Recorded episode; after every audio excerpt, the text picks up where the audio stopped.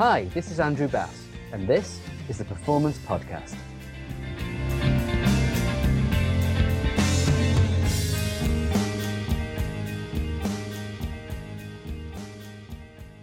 Last week, the president of an internet strategy company and I were talking about how to maximize results with minimal energy. I think this is a mindset as much as a set of techniques. So, here are nine mindsets to maximize results with minimal energy. Number one sounds obvious, but you need to get the organization to focus on external results rather than internal procedures. There's an old joke in medicine the operation was a success, but the patient died. Actually, it's not a very funny joke, but the point is a good one. A checklist completed correctly is not a result. A milestone is not a result. A report is not a result. A system implementation is not necessarily a result, unless you're in the business of implementing systems for paying customers, that is. All of these things are inputs. The external results are things like a customer problem resolved, assets allocated to their most productive uses, or faster fulfillment of online orders.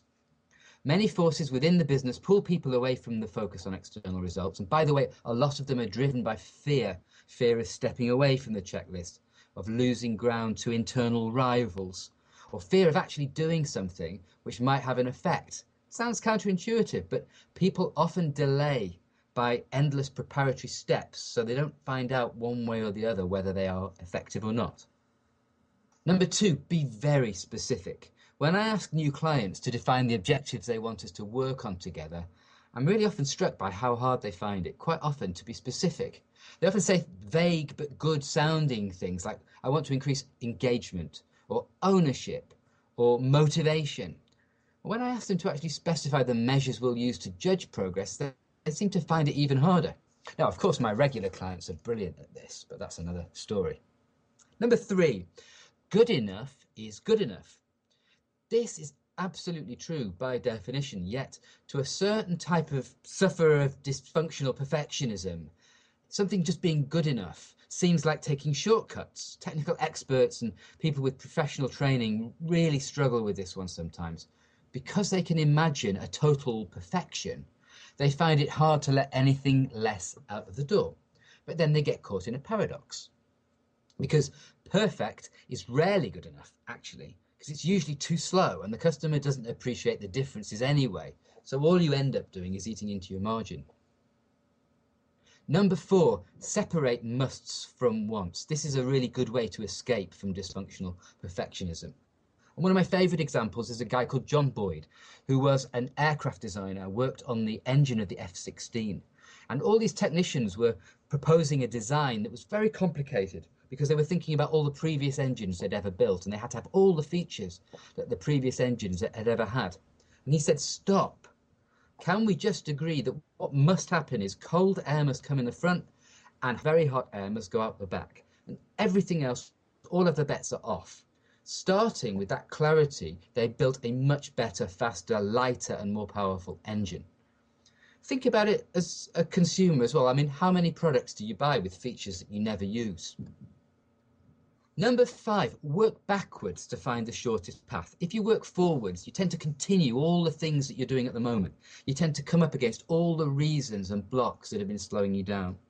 But if you jump to the future and get a clear enough picture of it and kind of reverse your way into the present, you'll find a shorter path and you'll often find that many of the things that look like limits actually weren't. It's like rather than pushing a door that won't be pushed, that if you were on the other side, you could reverse your way in and the door would open fine. And if you'd like to know more about a process for doing that, then have a look for the Back from the Future article on my website. Number six, look for where you've already achieved whatever it is you're trying to do. That's right, it's amazing how often someone in your organization has already done this. Put the call out one software company was looking to achieve breakthrough relationships that would really distinguish them from their competitors and build increased customer loyalty and better referrals. They asked around in the organization to find out who had the really the best customer relationships, and then they went around to those customers to find out what was so good. One thing they found was it turned out that the salespeople on the account had given the clients the direct dial of a friendly technical person in case there were ever problems. The customer loved not having to go through the call centre. And who wouldn't? The company quickly extended the same offer to all their key customers and got a nice bump in retention and referrals. Number seven, ask the ROI question all the time. You know, good consulting relationships are a two way street, and I learned this one from one of my best clients. She said that in a previous organization, they really transformed things by asking their people whenever they requested any kind of expenditure, what's the ROI on this? Even if they were talking about buying paper clips or a, a routine, short, local piece of travel.